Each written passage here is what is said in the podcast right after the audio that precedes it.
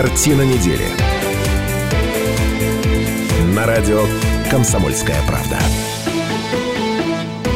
91,5 FM в Иркутске, 99,5 FM в Братске, сайт kp.ру из любой точки мира, и телеканал ТВС. Все это радио «Комсомольская правда». Меня зовут Наталья Кравченко. Здравствуйте, уважаемые наши слушатели и зрители. Сегодня пятница, начало шестого в любимом городе, и все это означает, профессор, все это означает, что сегодня мы будем обсуждать архиважные проблемы, которые были в течение недели. Профессор Галеру с рабами разгрузил, по-моему, судя по...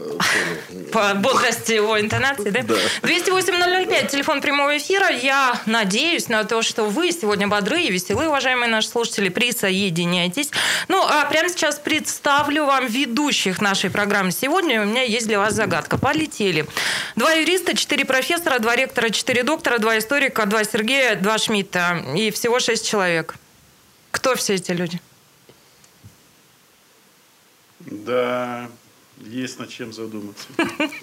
Ну ладно, полетели. Ну такая у нас сегодня интересная конфигурация. И вы можете загадывать желание, потому что так или иначе попадете между вот... А тем, кто знает правильный ответ, можно отвечать? Или... Я э, рассказываю, да, кто все эти люди. Итак, доктор исторических наук, профессор Патриарх Кайназоевич нашей программы и автор постоянной рубрики, как сейчас помню, в 19 веке еще случай был. Все это Станислав Гальфар. Это я, добрый вечер. А, наш постоянный ведущий и который вдруг перестал опаздывать. В городе начали трамвай по расписанию ходить. Нормально. Они больше Я не никогда не опаздывал, это черная легенда. А, политолог-публицист Сергей Шмидт вместе с нами. Здравствуйте, добрый вечер. А, очень пунктуальный человек, очень внимательный человек, а еще человек очень щедрый. И все это доктор юридических наук, профессор, ректор Байкальского государственного университета Виктор Игнатенко. Добрый вечер. Здравствуйте.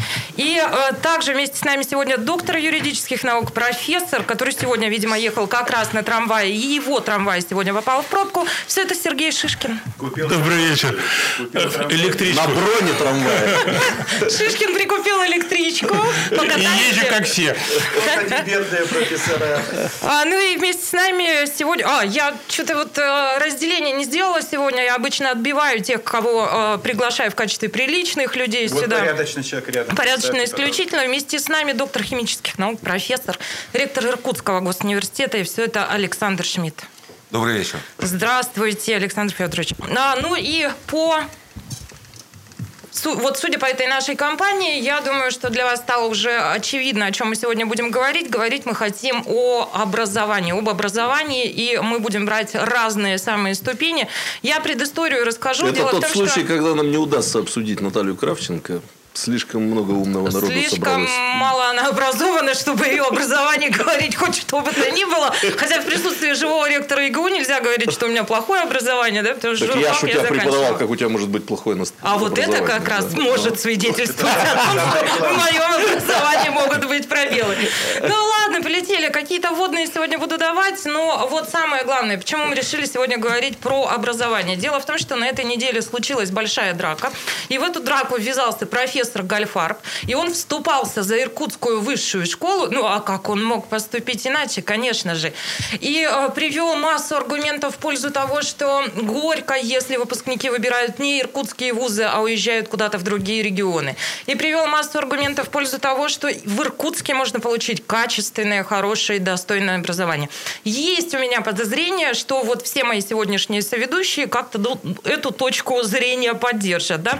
Ну а для начала э, мы начнем все-таки вот с 1 сентября, совсем оно скоро, и я расскажу о том, как а, а, в регионе все это будет проходить. Про школьную ступень мы сейчас поговорим. Полтора миллиарда рублей израсходовано на подготовку ну, при, языком пресс-релиза образовательных организаций у нас в регионе это бюджеты разных уровней. Нам сообщили о том, что а, в основном все школы прошли проверки, а проверки у нас строгие и разные. Это и пожарная безопасность, это и, и ПИД-контроль, Роспотребнадзор подключался. Да? Какие-то небольшие нарушения выявлены, но нам обещают к 1 сентября их устранить. И далее в этом году в связи с распространением коронавируса особое внимание уделяется профилактическим мероприятиям, учтены все требования управления Роспотребнадзора.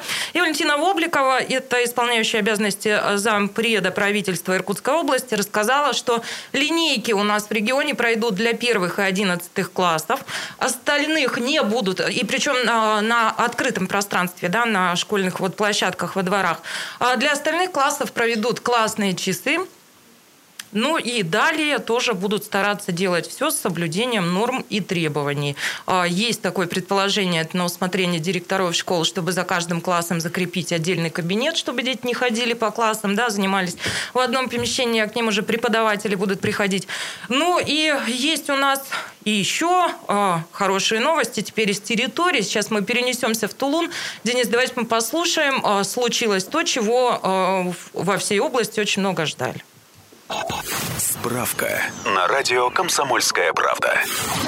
Школа в Тулуне на 1275 мест введена в эксплуатацию. Здание поставили на кадастровый учет в Росреестре. Об этом сообщили в региональном министерстве образования. Это промежуточный шаг. Школа передана в собственность Иркутской области. Идет процесс лицензирования, оформляются документы. Открытие запланировано на 1 сентября, пояснили в ведомстве. Напомним, школа «Новая эра» в Тулуне построена компанией «Роснефть» в микрорайоне Угольщиков взамен пострадавших от наводнения школ номер 6 и номер 20. Здесь есть два бассейна, спортивный и актовый зал, залы, библиотека, классы робототехники, студия дизайна, издательский центр, телестудия, инженерный класс. Кабинеты физики, химии и биологии оснащены лабораторными комплексами, кабинеты естествознания, математики, физики, химии, биологии и географии цифровыми лабораториями.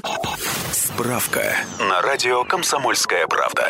Почему мы отправились в Тулун и почему мы говорим про новую школу? Дело в том, что а, когда в наш регион приехал а, в Рио Игорь Кобзев, он говорил о том, что президентом поставлена задача для него а, э, как это, ликвидировать все последствия наводнения да, в подтопленных территориях, и в том числе возвести и жилые объекты, и социальные разные учреждения. Так вот, вот эта школа, она была чрезвычайно важна и для жителей, и для... Э, в Рио, я так подозреваю, потому что теперь, раз она сдана в эксплуатацию, можно большой себе и жирный плюс поставить. Почему я об этом говорю? Потому что вот любую образовательную тему мы так или иначе будем сегодня а, ну, сводить, наверное, и к политической обстановке в регионе, потому что ну, мы с вами собираемся в рамках проекта «Политбазар».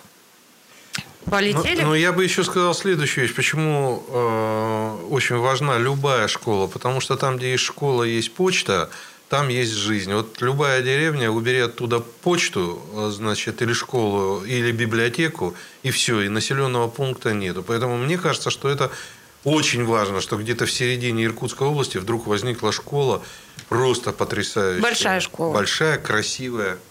Про школу еще будем говорить или дальше пошли? Нет, Есть ну давайте так, для тема. истории я скажу и справедливости. Мы, интеллигентные люди, редко хвалим Роснефть, особенно ее, его, главного, ее главного начальника, но это тот случай, когда корпорация приняла, как я понимаю, непосредственное участие да. в строительстве этой школы. И в студии, вот в этой студии я разговаривал с депутатом законодательного собрания Шершневым, ну, который вот депутат от Тулуна, и у него прозвучала эта тема, что наши-то родные строители создают большие проблемы с восстановлением Тулуна, в том числе и для э, в Рио э, Кобзева Игоря, Игоря Ивановича. Что-то там затягивают, не достраивают, но мы это все знаем. Но вот эти вот монстры, которые мы все как интеллигентные люди недолюбливаем, типа Роснефти, Сбербанка, чего сказали, то и построили, что пообещали. Ну, кстати, сейчас же еще откроется и умная школа, которую построил владелец Теле2. То есть вот в Иркутске, в Иркутской области, слава богу, возникнут несколько совершенно таких потрясающих Нет, центров. Здорово, да. А я думаю, это связано с тем, что власть находится сегодня в таком диалоговом интерфейсе, так сказать, с вот этими вертикально интегрированными холдингами, что, в общем-то, вызывает их ответственное отношение, поскольку есть понимание э, того, что за Игорем Ивановичем э, стоит президент, и, наверное, его позиция, его мнение, так сказать, здесь оно является ну, своего рода ретранслятором высшей воли. Ну да, я помню... Сережа, а ты почему сегодня за Шишкиным не делаешь конспект? Запоминаю. Все запоминаю. Я бы еще хотел сказать... Принято записывать? Да. Да. Обязательно. Я хотел бы еще... Все, кто не записывает, больше программу не берут. Хотел бы еще один, один очень важный момент. Вот в свете того спора, который я с Петровым там на Фейсбуке Мы будем затеял. подробно об этом Нет, говорить. Я бы просто хотел сказать, что если у нас будет много вот таких вот мощных а, образовательных средних учебных заведений, Я вас уверяю, большинство останется в Иркутской области, и большинство будет учиться в Ну, наших я вузах. два слова добавлю. Тут как бы э, забыл автора экономической теории, но есть у него такое красивое выражение «национальные чемпионы». Это так называют вот эти вот крупные корпорации, которые наполняют бюджеты своих стран, государственные бюджеты, и действительно выполняют роль таких локомотивов экономического роста. В нашем случае еще, по-моему, и инструментов внешне... в- достижения внешнеполитических целей. Вот. И этот диалог с этими национальными чемпионами у нас начинает складываться в области, ну, хотя бы на уровне образования. Или, я надеюсь, Ну э, и это мобилизационный начало, да. момент, э, вот, Сергей, я думаю, в школах был бы мощнее и зрелищнее, если бы мы э, сделали определенную ревизию, так сказать, возраста ключевых игроков директоров школ. Ну, ограничили хотя бы их, ну, скажем, деятельность 80 годами. М, В да. городе Иркутске очень много людей хорошо за 70. Надо давать, мне кажется, дорогу новым кадрам, потому что, понимаете, социальная мобильность, она все-таки имеет и физические свойства. Сергей Иванович, должна вас перебить. А, ну, э, мы должны давать дорогу еще и новым проектам, наверное, и об этом можно говорить. Конечно. Будет ли в Иркутске Суворовское училище и нужно ли, чтобы оно здесь появилось? Об этом через пару минут. Картина недели. На радио «Комсомольская правда».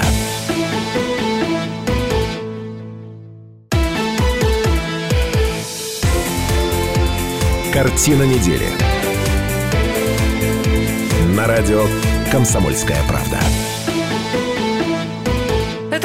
«Комсомольская правда». Мы продолжаем. В эфире «Политбазар». А в студии раньше я говорила Шмидт, Гольфарб и Кравченко, а дальше представляла приличных людей, которые здесь присутствуют. Ну, собственно, да, Шмидт, Гольфарб и Кравченко, а дальше приличные люди. Александр Шмидт вместе с нами. Здравствуйте еще раз. Добрый вечер. Виктор Игнатенко Добрый вечер. и Сергей Шишкин. Здрасте. Мы продолжаем. Мы сегодня говорим о перспективах развития образования в нашем регионе и будем искать ответ на вопрос, а что нам необходимо. Представительная у нас такая компания сегодня. Ну, попробуем поразбираться. Я все оттягиваю переход к высшей школе, потому что на этой теме будет уж совсем жарко.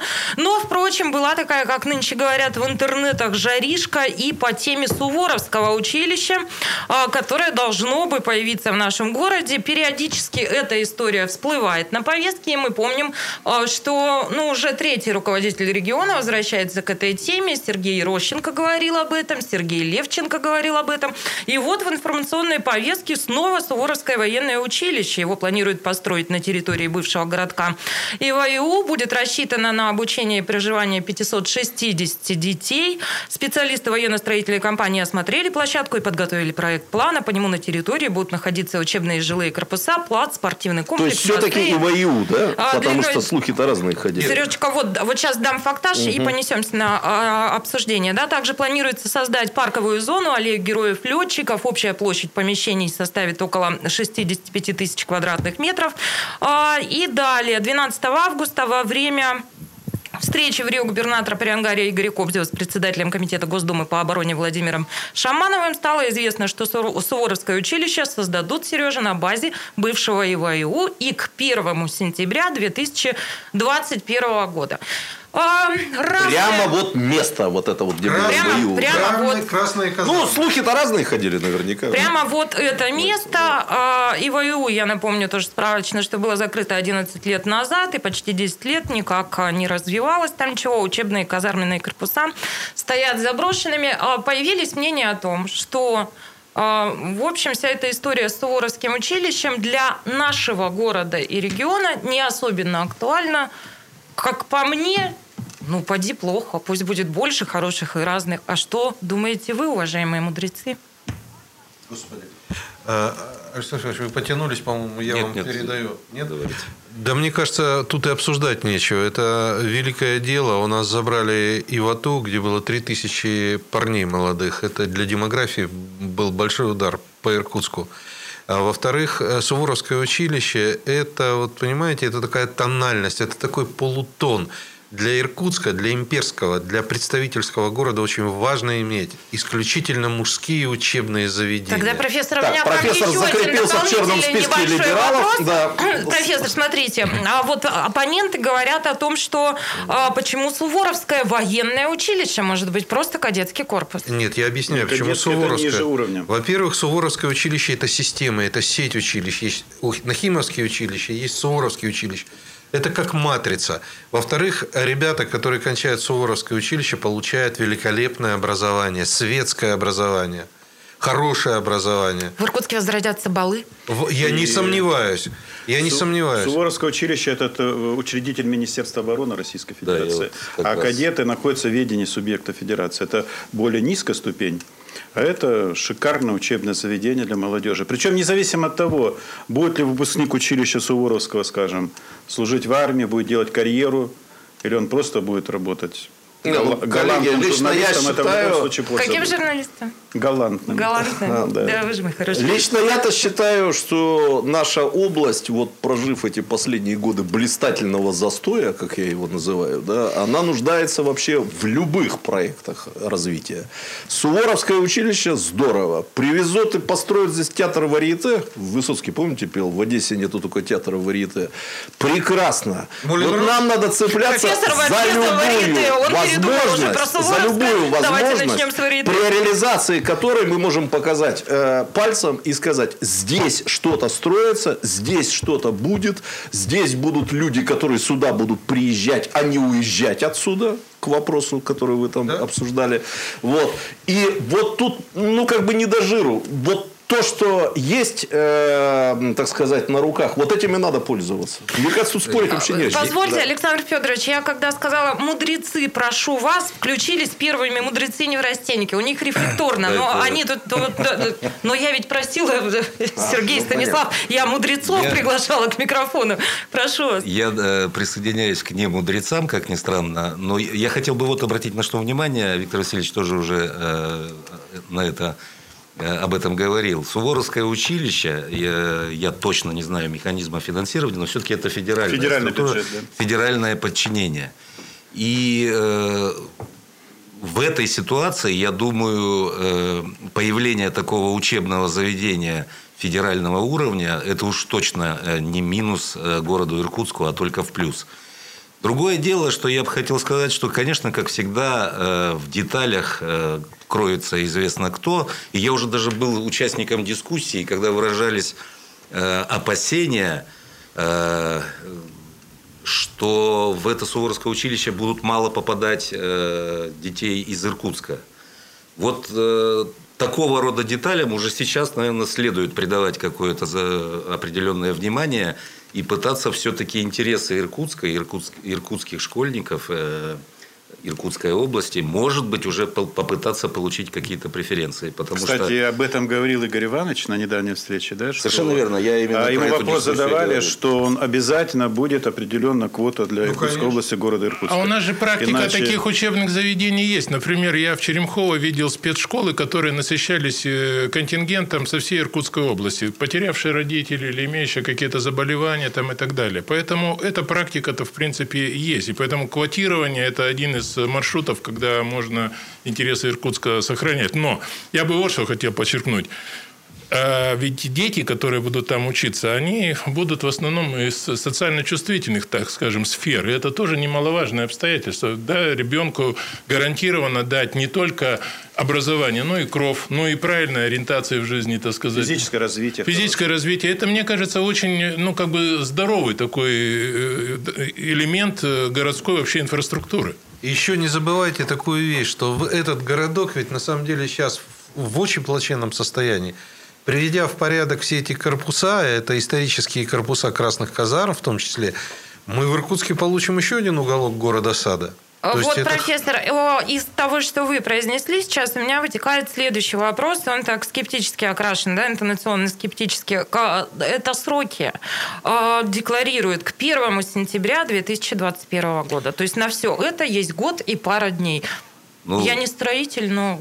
как Строить, насколько я знаю, Значит, будет Министерство обороны. Э, Если будет участвовать Роснефть, как в Тулуне, то шансы есть. А если будет участвовать Роснефть вместе с Министерством обороны, да, я думаю, это Там будет... же и с Ростехом тоже. Вы Два союзника России. Это Роснефть училище, обороны. на храм. Смотрите, там же есть очень большие плюсы и оправдываются сроки, потому что коммуникации все есть, они в рабочем состоянии, фундаменты все есть, то есть там здания есть, там в основном пойдут ре- реставрационные работы. Они говорят сложнее, Станислав Ильич. От строителей мне приходилось... Исторический памятник все равно его Вот Сергей нельзя. Иванович рядом живет с бесконечной реставрацией и реконструкцией. Вы много Живу можете про это э, ретро-1. рассказать. Могу Вообще-то строители говорят, что проще было бы снести и да. построить новое. Ну. Это гостиница ретро, кто не понимает, о чем идет Да, речь. Ну, реставрация, тут дело Слушайте, хорошее. я Ну, прямо там- вижу завтрашние заголовки, да? Сергей Шишкин. Живу на стройке, езжу на электричке. Ну, Сергей поскольку-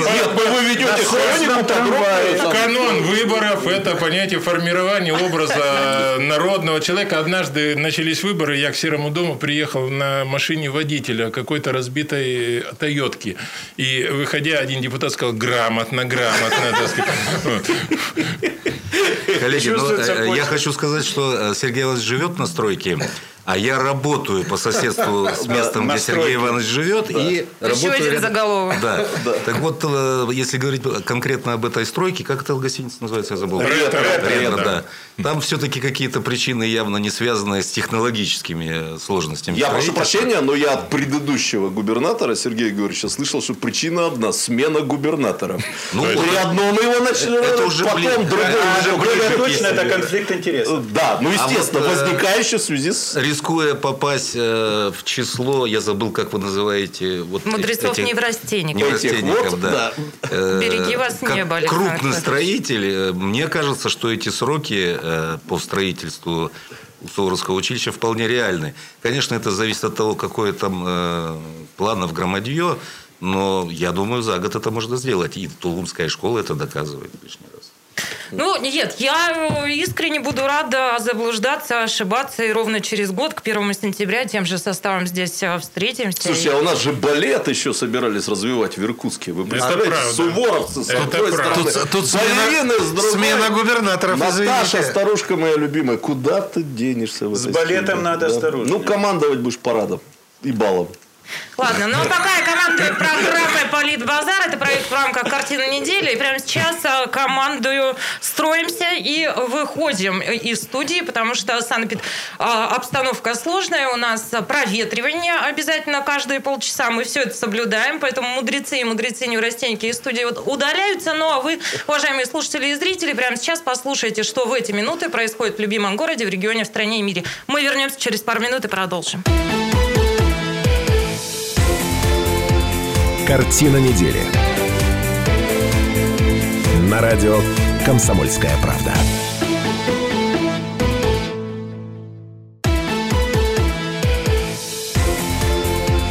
Картина недели. На радио «Комсомольская правда». Это очередная серия проекта «Политбазара» в рамках нашего постоянного проекта «Картина недели». Долго э, представлять своих соведущих не буду и скажу просто. Два юриста, четыре профессора, два ректора, четыре доктора, два историка, два Сергея, два Шмидта. Меня зовут Наталья Кравченко. Еще раз здравствуйте. Э, но все-таки Станислав Гальфарб, Ноев ковчег российского вечер. образования. Сергей Шмидт, Здравствуйте. Виктор Игнатенко, Здравствуйте. Сергей Шишкин, Добрый вечер. Александр Шмидт. Добрый вечер. Ну, мы продолжим. Я открыла сегодня социальные сети, и что я вижу? Ну, я, конечно, знала, что Александр Шмидт и Виктор Игнатенко а, будут сегодня в этой студии, а, но вот а, буквально одна за другой мне появляются а, вот такие новости, после которых я подумала, это чем же сегодня живет высшая школа, крупнейшие вузы. Итак, Александр Филиппов, известный музыкант, пишет, сегодня в торжественной обстановке подписали соглашение между фондом «Джаз на Байкале» и Иркутским государственным университетом а, об очень важном сотрудничестве.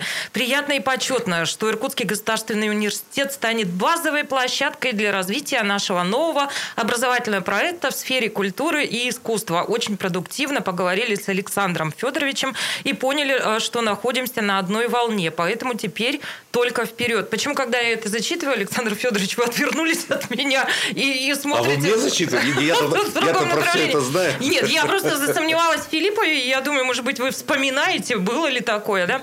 Дальше, Это Следующее сообщение. Если бы я был джазменом, я бы сказал, в одной синкопе находится. Следующее Наталья, к счастью, сообщение. это было сегодня утром, поэтому я еще не забыл. Ладно. Приличные люди в студии. Кравченко, держись. Следующее сообщение, которое я вижу, оно от э, Виктора Игнатенко. И он пишет вот такими буквами. Это вообще взбесило профессора Гальфарба. Сейчас вот эти ревнивцы будут опять соревноваться между собой. Итак, приступили к работе по созданию университетской телекомпании. Пригласил э, Виктора Васильевича Ивана Шадрина, который, например, эту студию строил тоже. Вот он такой телеинженер, да, он строит э, телевизионные студии. Детально, пишет Игнатенко, рассмотрели вопросы технологического оснащения университетской телекомпании новейшим оборудованием. Во все учебные корпуса будут проложены специальные кабели, это оптоволокно, да, обеспечивать будут прямые трансляции из ряда аудиторий помещений университета. Пробные трансляции начнутся в ноябре текущего года. Чуть ранее сообщение от Игнатенко. Джаз, видимо, будет под запретом на этой телекомпании. При БГУ чуть ранее Виктор Васильевич Игнатенко открывает кафешечку, столовочку, теперь вот телекомпаничку, дальше будет свечной заводик. Вы прям Там до молодец. театра Варите рукой подать. А там сбудется мечта профессора Гальфарба и, Про наконец, свечной заводик я запишу, интересно. Ну, э, уважаемые профессоры, да, комментируйте, что происходит в ваших вузах. И вот э, это что такое? Что это? Что это? Спасибо, это элементы учебного, образовательного процесса или заскучали? Выступать профессорам, а не ректорам. Вот. Но я бы что хотел сказать, такую подводку. Они наверняка скажут. Новые ректоры, они не мелочь по карманам тырят, а занимаются развитием своих вузов. Это очень и очень приятно. Я хочу сказать, что Игнатенко, конечно, на правильном пути. Я могу сколько угодно ерничать по его телестудии, но думаю, что э, ну, вот на Западе, если в университете нет, например, своей газеты, то он э, считается не совсем университетом. Если нету баскетбольной там какой-то команды, то он или команды, ну там в Америке футбольной, то это тоже не совсем университет. Поэтому, с одной стороны, я точно знаю, что это надо делать, и что он молодец, я вижу большие просто перспективы. И... Ну, а Шмидта похвалить. Не, а тут Подожди. я хотел бы уточнить, а джаз-то это не факультет будет, а то я вот предыдущее руководство Сегодня он играет джаз. э, на- Это- на- нархоза-то слышал, что они там то ли народные пляски хотели факультет Половецкие. открыть, пол- половецкие, от слова Половцы. Ну, это модное слово в последнее время. А что У нас в касается... Иркутске был вуз, его сейчас уже нет, э, частный вуз, где там клоунов готовили. А что касается... клоунов у нас университеты. А что касается Саши Филиппова и Иркутский университет, я считаю, что, во-первых, это для Филиппова очень хорошее приобретение. Ну, но это тоже, безусловно, для Филиппова неплохо. И для, и для университета это тоже здорово, потому что Филиппов человек образованный, Пусть во-первых. ректор расскажет, почему это для Ты университета же сказала мне похвалить, я их хвалю. А. Ну, Я действительно с большим удовольствием сегодня поучаствовал в этой церемонии подписания э, соглашения с фондом «Джаз на Байкале». Э, ну, по, по вполне таким э, банальным и понятным причинам, потому что я... Вы люблю- завидуете политеху, где есть а, барабанщицы. У нас тоже есть барабанщики. А, у вас тоже есть И барабанщицы? барабанщики тоже, кстати. Тогда вообще ничего не могу понять. Нет, Ну, э, вы знаете, насчет барабанщиков, давайте это... У нас стукачей нет, но барабанщики есть. Я об этом, да, я об этом. При- причины совершенно банальные. Они вообще свойственны высшему учебному заведению, а уж университетам тем более. Э, Имеется огромное количество исторических примеров, и ныне живущие люди, которые заканчивали э, высшее учебное заведение, университет э, по одной специальности, а в жизни становились другими. Занимались совершенно другой деятельностью. Это есть и среди музыкантов, и композиторов. И, Да. ну, давайте вспомним двух величайших выпускников Иркутского государственного университета. Э, Валентина Григорьевича Распутина, Александра Вампилова. Я думал, ты с химика Бородина начнешь. Я. Тоже все напряглись, да? Честно скажу, честно скажу, когда я упомянул композиторов, я только одного Бородина вспомнил, но этого достаточно. А юристов, кстати, композиторов очень много. Ну вот, да. Ну, а джаз это так- такая демократичная культура, музыка. э, И самое главное, я убежден, что э, очень много студентов знает джаз, увлекается джазом. И э, вот совместное культивирование и развитие э, этого направления вместе с фондом «Джаз на Байкале», кстати, в рамках проекта джаз смелых, по-моему, так это называется, а, они получили президентский грант достаточно большой, у них есть сейчас ресурсы. Ну, я считаю, что это очень удачное э, использование возможностей Иркутского государственного Слушайте, и что забавно, все плюс Филиппов являются еще и членами общественного штаба Игоря Кобзева.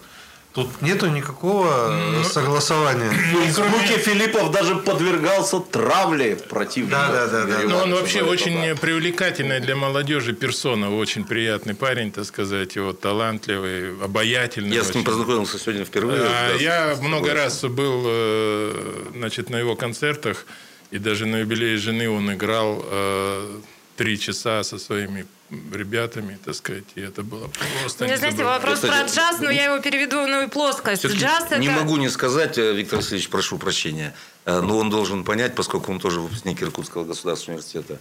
И Филиппов тоже в качестве второго образования учился в Иркутском государственном университете. Я про джаз. Джаз – это импровизация. Сейчас Сергей Шмидт начнет рыдать. Это его любимая тема. Есть ли сегодня в высшей школе какая-то возможность для импровизации? Или все сплошь зарегламентировано, все сплошь тонет в какой-то бумажной работе? Как сегодня обстоят дела? Меняются ли в ту или иную сторону хоть что-нибудь? Достаточно на Игнатенко посмотреть с его телестудии. Виктор Васильевич погрустнел очень сильно. Нет, ну он кафешку Ну, я, открыл. я- хотел Значит, сказать, что можно? э, я поддерживаю идею джаза, развития джаза в Иркутском государственном университете. И обязуюсь, что мы организуем телетрансляцию в прямом эфире. А возьмите меня ведущей. Обязательно. Ладно. Повезло. Ну так про Ну, чтобы- импровизацию и бумажную работу. Чтобы внести некоторое напряжение в нашу беседу, я хочу сказать, что в Иркутском государственном университете телестудия это уже есть. Поэтому А мы можем мы- и сами. Друзья, слушайте, от вы этого, сейчас присутствуете. проведем прямой У нас тут ректорский батл, да? Ну давайте, ребята, не останавливайтесь, продолжайте. Ну, Виктор Васильевич, а предполагается, что это будет телекомпания или телестудия? Ну, это ее статус будет структурное подразделение Байкальского университета. Понятно. Но я себе записываю телекомпания. Да, она будет Ну, так звучит, название, звучит так лучше. э, телерадиокомпания. Я Байкал к тому, что это тоже интересно. Такого еще нет.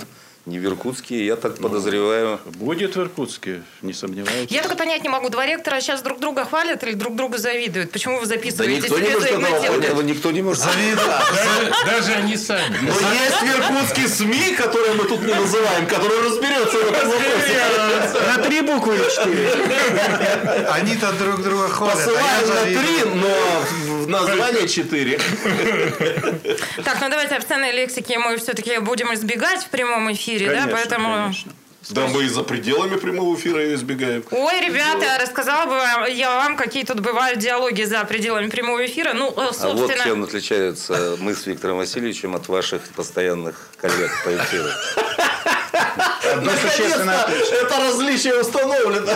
Ну, это все вы заметили совершенно верно, но я э, не понимаю, почему Шишкин-то при этом выхватил. А как обычно за компанию, вот я большой, думаю, как слон Я приношу извинения, я просто опять запутался, кто здесь приличный, кто неприличный. Приличных двое. Это вы и Игнатенко. Ага. А дальше идут разные стадии и степени. Так, ну давайте немножко еще фактуры дам. Это новость сегодняшнего дня. Мы предполагали, что сегодня мы будем программу вести уже без масок, потому что по 28 ну, правда, включительно, продолжался в регионе масочный режим. И я уж подумала, Сереж плачет все время, отпрашивается, говорит, ну, пожалуйста, давай снимем. Ну, и я знала, какой у меня состав ведущих. Конечно, я хотела, чтобы вы видели их умные и прекрасные лица. Но а, масочный режим продлен на данный момент до 13 сентября, так что еще какое-то время мы с вами в масках и друг друга бережем. Бережем, безусловно, и здоровье профессора Гальфарба. Дело в том, что... там и вторая а, волна, и в двух Это время сразу. суток он принимает а, зеленый чай. Пустырник больше не пьет. Ну так вот, четверть часа у него на это. Мы тоже с вами чуть передохнем и возвращаемся Чай он в студию. тоже не 18 Принимают часов. лекарства, а чай пьют, господа.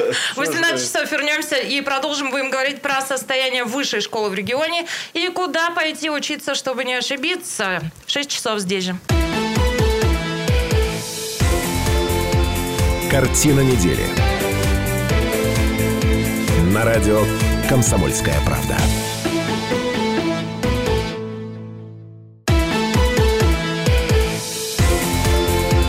Картина недели. На радио «Комсомольская правда». 91,5 FM в Иркутске, 99,5 в Братске, сайт kp.ру из любой точки мира телеканал ТВС. Все это радио «Комсомольская правда». Меня зовут Наталья Кравченко. Здравствуйте, уважаемые наши слушатели и зрители. В эфире э, проект «Политбазар». В рамках программы «Картина недели» мы вышли из большой перемены. И сегодня мне вот как-то особенно странно представлять моих гостей в проекте «Политбазар». Ну что это вот за название-то такое? И придумал это название доктор исторических наук, профессор Станислав Гальфарб. Добрый день. Вместе с нами сегодня политолог, публицист Сергей Шмидт. Здравствуйте. Доктор юридических наук, профессор Сергей Шишкин. Добрый вечер. Доктор э, юридических наук, профессор, э, ректор Байкальского госуниверситета Виктор Игнатенко. Здравствуйте. И доктор химических наук, профессор, э, ректор Иркутского госуниверситета Александр Шмидт. Добрый день. Вот в кого не плюнь попадешь в профессора. Зачем плеваться? Еще и ректоры у нас есть. Но проект называется «Политбазар». Ну ладно. Так нам же подсказали, мы не базарим, мы базарствуем. Мы базарствуем, да.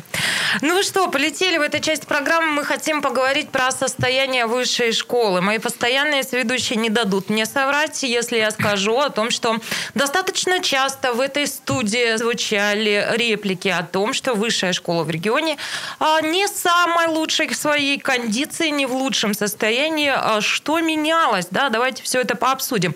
Ну, а формальным поводом для этого разговора стал а, пост Алексея Петрова, который написал, ну, вот, вот что. Э, лайкаю своих френдов, которые рассказывают о том, что их дети поступили в вузы. Только вечером на второй день впервые появился иркутский вуз. До этого МГИМО. Ну и далее перечисления. Да, Красноярск, все что угодно, только не Иркутск. Как ни странно, отношусь спокойно. Наверное, в нынешних условиях это самый правильный вариант. Вот такой вот патриотизм. Но, Но профессор-то взял либерала на поруки. Я это ну... все должна читать. Профессор взял либерала на поруки, и пока вот он э, э, нянчил его в своих профессорских могу могучих и сильных руках, он напевал ему вот что. А я не считаю, что это хорошо, и не отношусь к этому спокойно. И очень зря ты убежден, что в нынешних условиях это самый правильный вариант. Аргументов море, в Иркутске прекрасное образование можно получить.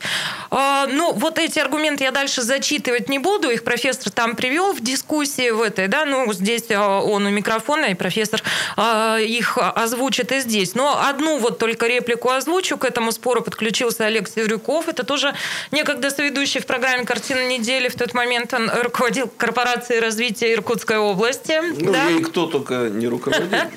Вот тоже конторка. Слушайте, в следующем политбазаре нам надо Крио обсадить.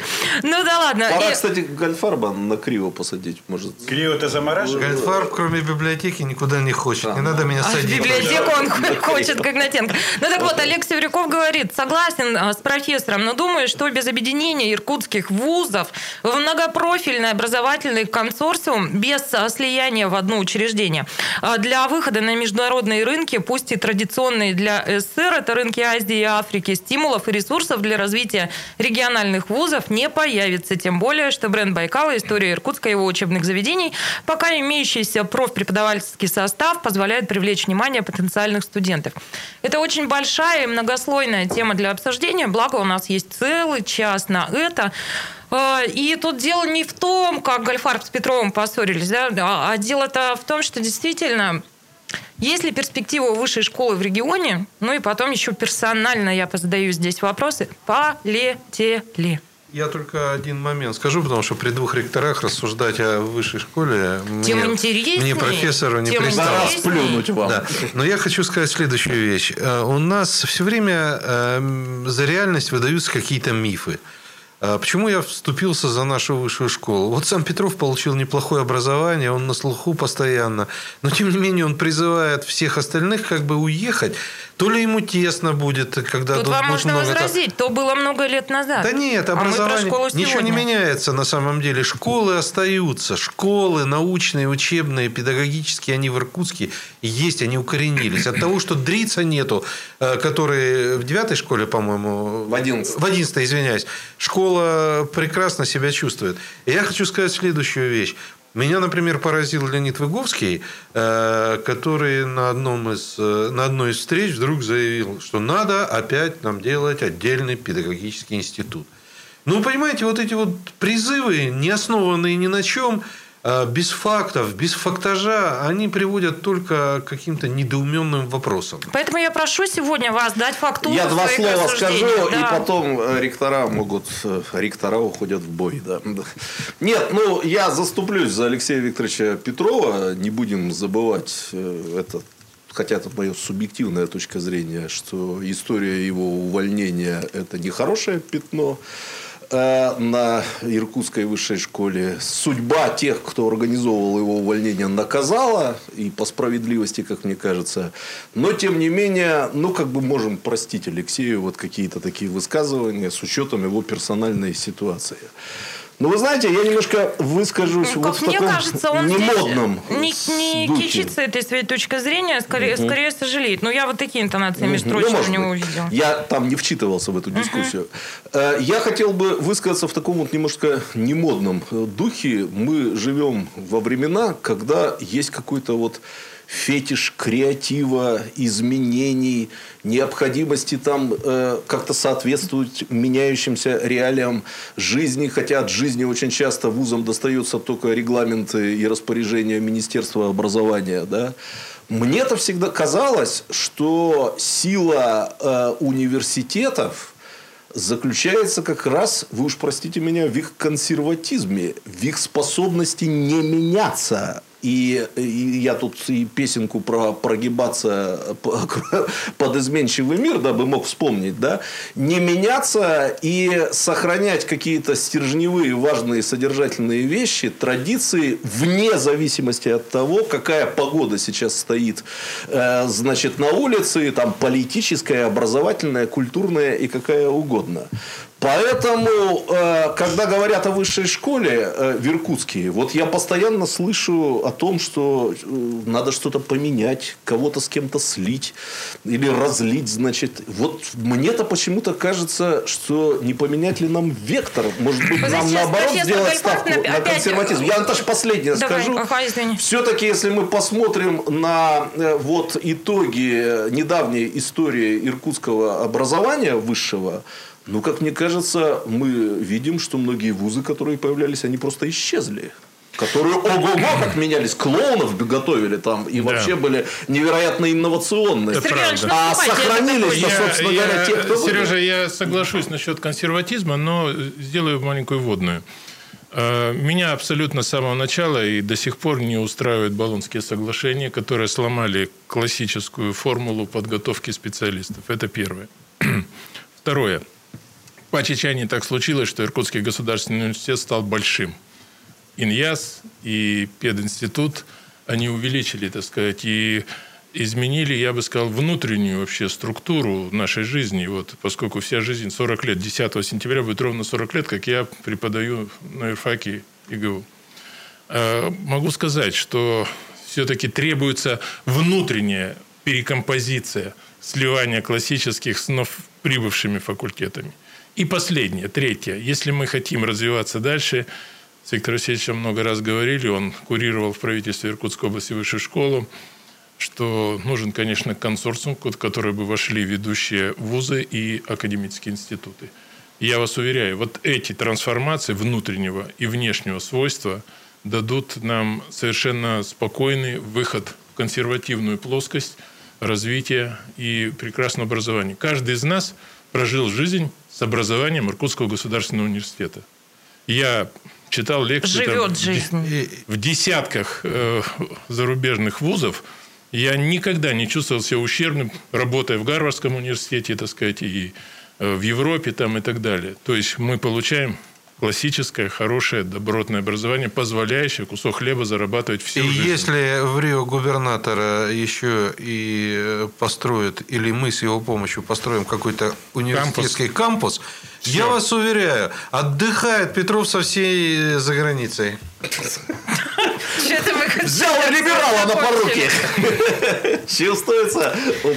Я вот тут у нас совсем немного остается времени, э, и руководителям я потом передам микрофон в следующей части программы. Но вот то, о чем ты говорил, Сережа и Сергей Иванович говорил, да, вот знаете, я училась, когда, да, простите, что я при живом ректоре это говорю, нам тоже все время говорили, вы интеллектуальная элита, говорили нам, классическое образование, в классическом университете даем мы вам Может, добавляли, Наташа, тебя это не касается? Нет, не было такого. Знаете, в курсе на втором я поняла, что с этим классическим образованием я в своей профессии востребована не буду. Я пошла работать. Профессор сейчас мне скажет, что это про разное, что я ограничена в своем мышлении, что классическое образование подразумевает нечто иное, чем прикладные знания и навыки, которые я получу, да. Ну, у меня вот есть такие мысли. Ну и, и что? И что получилось? И что? Ну, ведь на самом деле образование не равняется получению в любом случае кресла, места, чина и зарплаты. Ну, ты получила образование. Наташа имеет в виду простую вещь. Журналистов, конечно, невозможно научить в аудиториях. Они должны учиться в редакциях средств Во массовой французской информации. школе... Как химиков надо учить в лабораториях, как Во, я во понимаю. французской школе Это журналистики три года, три года практики, два года теории. Ну, ты, бога ради, ну нельзя без газеты «Правда» Нет, э, журналистам Судя по стать. очень культурной речи ведущей, она получила очень хорошее образование. Я просто все ждала как раз, что Сама профессор осознает или- Гальфар скажет Кравченко, ты ограниченная, и ты из Тайшета, так за- обычно он завершает а, нашу вот беседу на эту тему. Ну, а, собственно, мне про мою ограниченность можно подумать пару минут. У нас небольшой перерыв, вернемся. На радио «Комсомольская правда».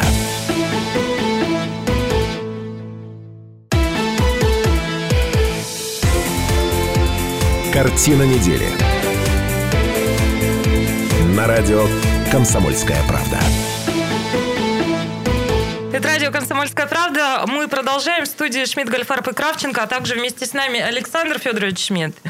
Добрый день. Здравствуйте. Да, Сергей Иванович Шишкин Виктор Васильевич Игнатенко. Добрый вечер. Вот такой компании э, славной и представительной мы продолжаем обсуждать состояние высшей школы в регионе, куда идем, как э, идем, к чему придем, к чему должны были бы прийти. Ну, вступайте, прошу. Больше водных никаких не даю, открыв э, рот, вас слушаю. Да. Можно мне, да? Я начну издалека, сказав несколько слов в целом об университетах. Э, Вот я, конечно, детально не знаком э, с определением консерватизма, но я действительно согласен, что университеты – это э, ну, крайне консервативные организации, если брать спектр какой-то имеющихся на земном шаре. Тем не менее, для меня слово консерватизм отнюдь не означает, что это организации, не способные меняться, адаптироваться и развиваться. Просто это делается не с такой скоростью, как в каких-то других корпорациях, э, в бизнесе. Э, и, наверное, это черта действительно присущая университетам. А, Вот, например, когда мы в этом году э, вынуждены были, в прошлом учебном году, нынешнем э, календарном, перейти 100% на дистанционное образование, э, я думаю, не только меня, я продолжаю преподавать на химическом факультете, э, посетила довольно сильная тревога, не теряет ли в результате вот такой э, вынужденной инновации, под инновацией я понимаю, и понимаю именно стопроцентный переход на дистанционное обучение. Не теряет ли университет одно из своих фундаментальных свойств? В результа- в результате э, он перестанет быть тем университетом, которому уже больше тысячи лет. И один из старейших университетов, это как раз, видимо, Болония. э, Ну, тут меньше тысячи, но много. Да. да. Э, Это действительно, э, тем не менее, университеты. Вот если мы будем сравнивать университеты средневековые и сегодняшние, мы найдем очень много общего. Мы найдем, мы найдем э, вот в частности, те самые занятия, которых мы лишились в результате э, очные занятия, лекционные, семинарские. Это же все сохранилось и э, э, столетиями сохранялось. Но, э, тем не менее, считать университетами настолько консервативными, что они закостенели, безусловно, нельзя. И поэтому то, что происходит э, у нас в стране, а мы все-таки несколько, даже довольно сильно продолжаем отличаться от тех университетов и системы высшего образования, от университетов Западной Европы, Америки, Японии, э, двигаясь, в общем-то, об- э, объективно все-таки в, ту сторону. А там вот это вот э, перемещение населения, свободный выбор университетов, это то, что для нас еще продолжает быть в диковинку. Э, ну, первый этап, когда появилась реальная возможность поступить в какие-то другие университеты, знаменитые университеты, это был переход на систему ЕГЭ. Я сейчас не оцениваю ЕГЭ никак. Просто действительно появилась эта возможность. Собственно, результат чего мы сейчас видим, когда большая доля э, выпускников школ э, решает ехать в другие города, в другие университеты, а не оставаться в Иркутске или в Иркутской области. Это объективный процесс.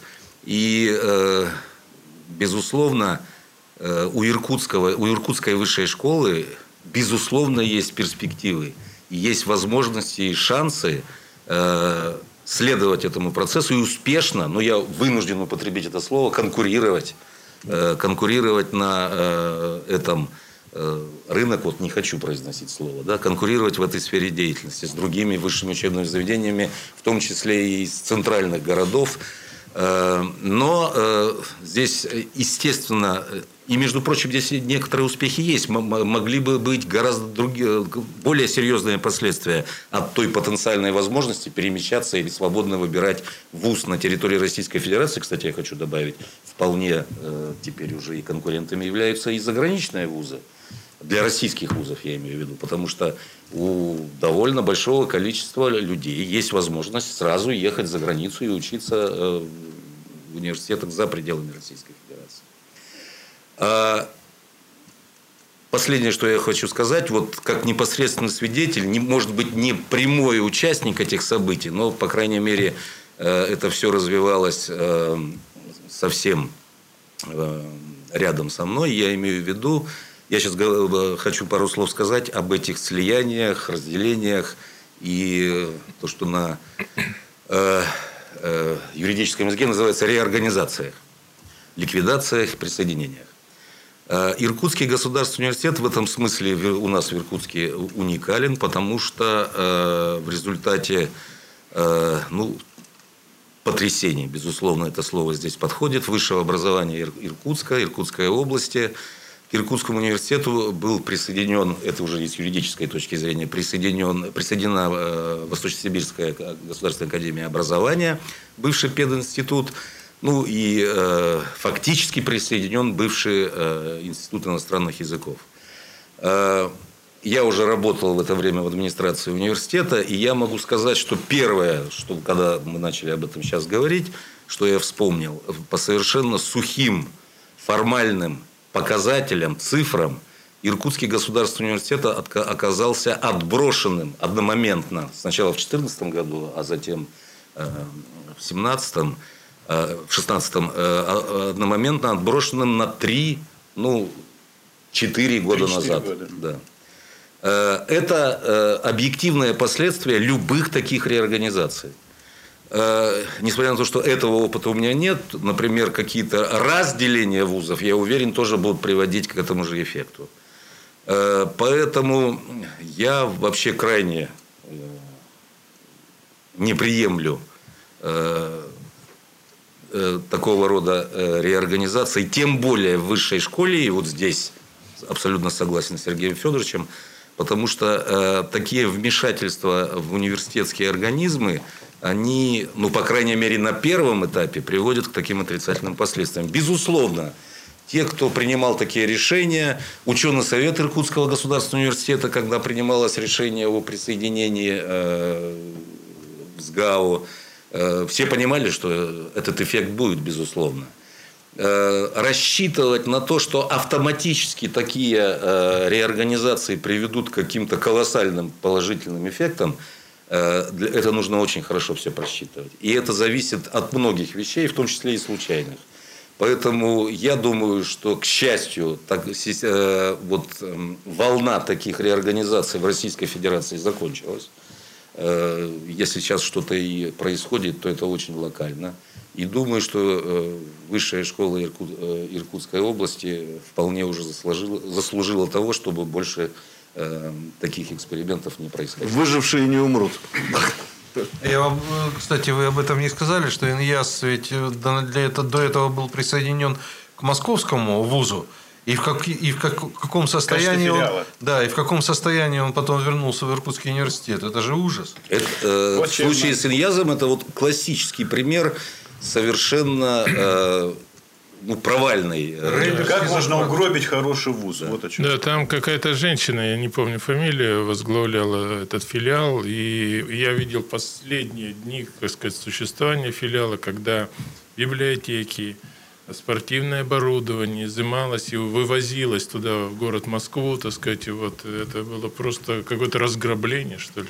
Виктор Эта женщина вот у нас поработала. Мне бы хотелось, Меньше чтобы у вас Да? было чуть больше времени, чем осталось в этой части программы для вашего монолога. Да? Ну, пока вот короткий вопрос э, к вам и к Александру Федоровичу.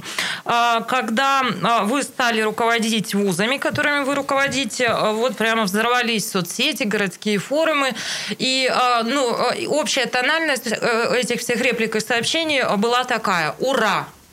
Ура! Наверное, не вам отвечать на вопрос, почему вы классные, но вам ответить на вот такой вопрос. Вот такие надежды, вот такой вал вот а, восторгов, это окрыляет или это какой-то дополнительный груз ответственности? Правда, на вас возлагают очень большие надежды. Вот э, что вы чувствуете? Ну, я очень коротко отвечу. Конечно, это дополнительная ответственность. Это тяготит? Ну, это, в общем-то, серьезная вещь, ответственность, когда ты ее ощущаешь. Есть взял этот груз ответственности, и это, скажем, непростое такое дело. Я страшную вещь скажу. В этой студии мы в разное время общались с двумя мэрами Иркутска, Бердниковым и Русланом Николаевичем Болтом, Дмитрием Викторовичем. И дважды, ну я вот лично говорил, вам вообще классно повезло, что вас не избирали граждане, то есть у вас нет обещаний, которые вам надо выполнять, в том числе обещаний, которые... эм, помнишь, мы говорили Да. об этом? Да нет вот этого груза надежд, и которые закладываются, как в вашем случае. вашем случае. И работать в каком-то смысле легче. Вот. Так что вам-то не позавидуешь. Бремени надежд Представьте, нет. вы Да. руководитель вуза, огромного вуза. Ну, мы поменьше, чем Иркутский государственный университет, и помладше. Но все равно огромный вуз. У нас около 17 тысяч студентов, если со всеми филиалами взять.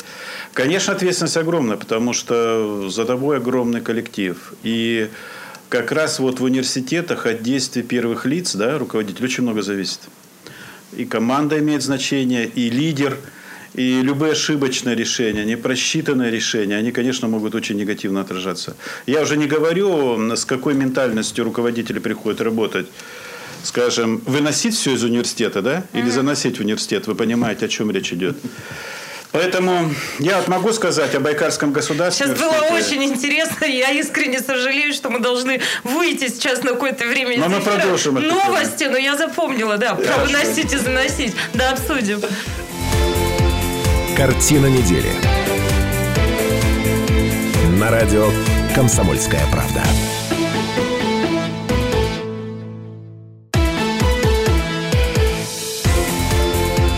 Картина недели.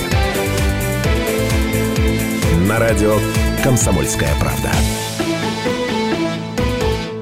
«Комсомольская правда». Мы продолжаем. Это из студии Шмидт, Гольфарб и Кравченко. А наши соведущие сегодня доктор юридических наук профессор Сергей Шишкин. Добрый вечер. Доктор юридических наук, профессор, э, ректор Байкальского госуниверситета Виктор Игнатенко. Добрый вечер. Доктор химических наук, профессор, ректор Иркутского госуниверситета Александр Шмидт. Добрый вечер. Виктор Васильевич, я обещала передать вам микрофон, и э, вот как-то мы обозначили уже ту точку, где находится сейчас высшая школа. как должны развиваться, на ваш взгляд, события? Э, что должен делать регион, возможно, да? То есть... э, э, но мы говорили о том, что сфера образования – это та сфера, которая недостаточно уделяется внимания. Вот как в регионе, по-вашему, все это должно проис- происходить, развиваться, куда идти? Ну вот если не заниматься нашей такой привычкой самобичеванием, да, заниматься, а вот так вот вглубь немножко посмотреть, я считаю, что есть очень серьезная перспектива для развития высшей школы, поэтому надо очень много работать и мало говорить, в общем. Вот я могу сказать просто, вот я два только месяца, да, возглавляю университет, вот, м, вхожу в дело, учусь у ректоров, которые более давно работают, более профессионально. Вот сейчас мы отрабатываем стратегию развития университета, э, корректируем те ошибки, которые были допущены, в том числе и с точки зрения стратегического позиционирования. Нам в Иркутской области третий классический университет не нужен. У нас есть классический университет, который был основан в 1918 году. И вот здесь мы, например, я считаю, что миссия Байкальского государственного университета – это национальный опорный университет. Кстати, сейчас будут конкурсы объявлены министерством. Я думаю, что ИГУ будет бороться за статус национального исследовательского университета. Там более развиты фундаментальные науки, да, и там действительно линейка такая традиционная классического университета. У нас несколько другая ниша. Вот, это в большей мере ориентированность на подготовку кадров именно для региона. Это подготовка управленцев в различных сферах, э, специалистов в области экономики, права, управления, по другим информатика, по другим направлениям деятельности. Главное, какие вот вопросы, Можно которые еще, стоят перед извините, университетами. пожалуйста, зацеплюсь по ходу. Это важная вещь, которую вы говорите. Подготовка кадров именно для региона. Для этого, как минимум, должны состоять в диалоге с регионом, знать его потребности. Конечно, это безусловно. И э, такой диалог, он, так скажу, восстановлен. Вот последние пять лет э, диалога э, Байкальского государственного университета, скажу просто народно, серым домом просто не было. Раньше, вот помните, нархоз всегда был экспертной площадкой, участвовал в подготовке региональных программ. Хоздоговорная тематика была большая вот при Михаиле Алексеевиче Винокурове. Потом за последние пять лет это все свернулось. Была попытка создать такой новомодный классический университет. Там появились некоторые экзотические специальности, которые не, не характерны для Байкальского университета. Я вот хочу все-таки остановиться на таких основных моментах, просто тезисно штрихами. Да? Вот с чем мы сталкиваемся и какую мы сейчас ставим задачу решать? Во-первых, э, скорректировать стратегию развития университета. Вторая главная проблема. Мы сейчас продумаем, как быстро, успешно провести модернизацию университета. Это и модернизацию образовательного процесса, э, модернизацию научной деятельности, научной инфраструктуры. Целый ряд проектов есть. Есть, конечно, скажем, вопросы, не всегда там тебе дадут денег, сколько ты хочешь, да? Но если тебе не дают рыбу, ну тогда надо, чтобы тебе дали удочку. Вот мы сейчас прорабатываем вопрос, что все-таки Байкальский государственный университет получил статус э, автономного образовательного учреждения. Тогда больше будет инструментария для экономи- развития экономики университета.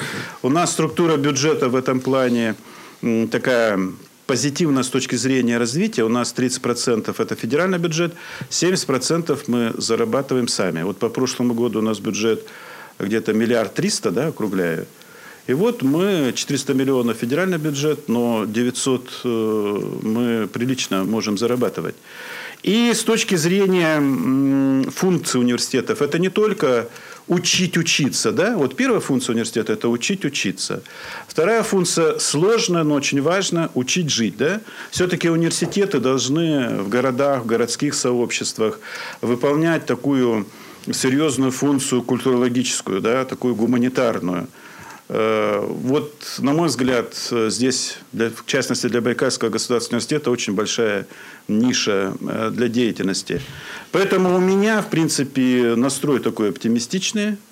Вот, нет много времени много об этом говорить.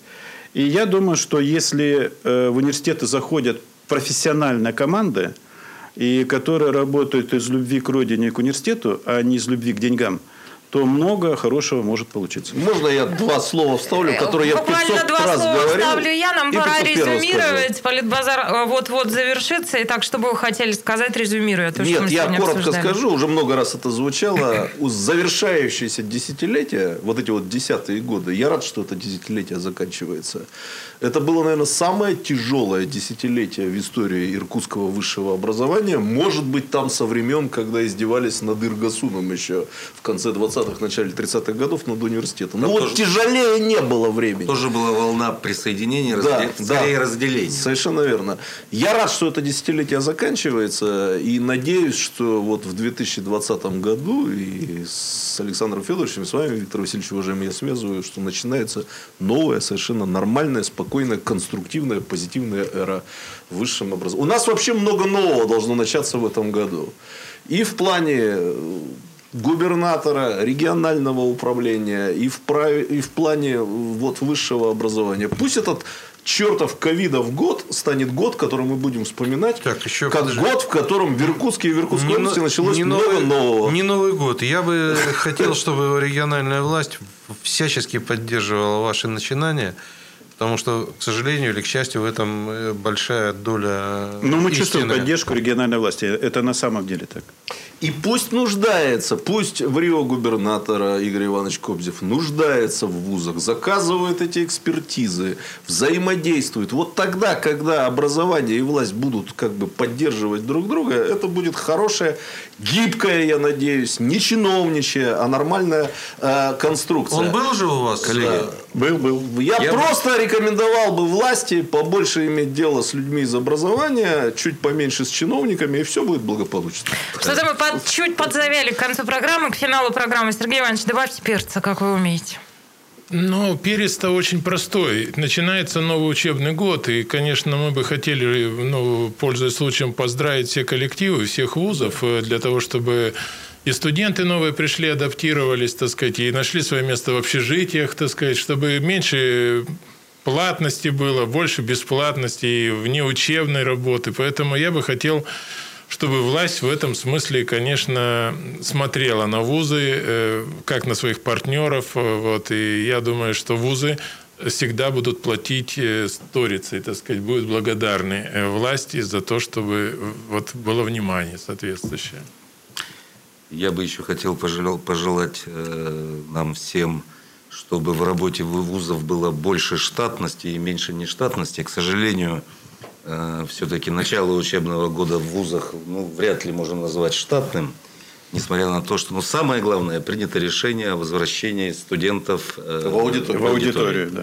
И это Хотя самое главное. частично, вот лекции я себе мысленно представляю, вот когда я передо мной будет экран компьютера, я должен на него как-то реагировать, понимаете, я человек эмоциональный, мне нужны глаза студентов, понимаете, они будут За маленькие. дополнительную плату могу сесть э, и драконить С тебя. другой стороны монитора. Я, я не потяну э, профессору слишком. Вы дорогой человек мне, и поэтому вот, я понимаю, вы не о деньгах говорите. Не-не-не. Э, Я- О недвижимости скорее, скорее зарубежной. Поэтому не, я это, поэтому. Скромной зарубежной. Я бы выразил осторожную надежду, что все-таки мы двигаемся к окончанию этого ковидного периода. И осталось еще немного потерпеть. А Но знаете, вот- нужно терпеть осознанно и выполнять э, Все предписания. Были, и- и э, здравым смыслом руководствоваться. Были Да. рассуждения о том, вот в разгар да, а, режима самоизоляции, а, что ну, к прежней жизни в полной мере мы уже не вернемся никогда, и что, в общем, дистанционное обучение оно станет совершенно привычным для нас. У многих родителей тогда дергался глаз, которые готовы были запереть своих детей в школах и изолировать их скопом там, три раза в день носить им еду, и, в общем, их оттуда не выпускать. А, ну, вот все-таки вузовское образование, оно возможно без а, вот, метода убеждения в глаза, обучения глаза в глаза? Ну, с моей точки зрения, Нет? конечно, нет. теряет, потому да? что масса э, студентов, их энергия, она все равно питает и эту вашу эмоциональную сферу, и желание саморазвитию и так далее. Ну и то, что модно теперь говорить, обратная связь, она ре- реализуется не онлайн, а непосредственно. Тактильные ощущения. И самое главное, люди Что вы учат сказали? людей, а не Сейчас компьютер профессор компьютер. сказал, если кто-то не расслышал, он сказал Коллеги, тактильное ощущение. я практически Вы убежден, Простите, о чем? Что вот А здоровый, это в данном его случае- профессорские штучки. В данном случае здоровый Тактильная. консерватизм университетов победит, и никакого стопроцентного онлайн не будет. Это будет э, в разных направлениях подготовки, по раз, разное соотношение. И разумный баланс нужен здесь. Ну да. И его все ищут. Да. Ну, профессор Гальфарб, я не могу просто выйти из эфира, чтобы не пояснить. а Но он еще не и- знаком с положениями новой этики, поэтому Нет, он мыслит имел в виду, категориями что тактильных необходимо вот а, тактильно чувствовать а, азарт студентов. Вы же ровно об этом? Приучила ты, Станислава Да, к тактильности. э, Перестаньте. На самом деле, э, мы понимаем, Мы что завыдывать будем. э, на самом деле очень важно самообразование. Самообразование – это, в общем, индивидуальный путь. Но Именно этим мы э, с профессором пожелаем вам заняться в выходные. А пока я благодарю моих соведущих. Спасибо большое. Ну, а на сегодня это все, уважаемые слушатели и зрители. Вас благодарю за внимание. Славного вам теплого вечера пятницы и хороших выходных. До свидания. До свидания. Картина недели. На радио «Комсомольская правда».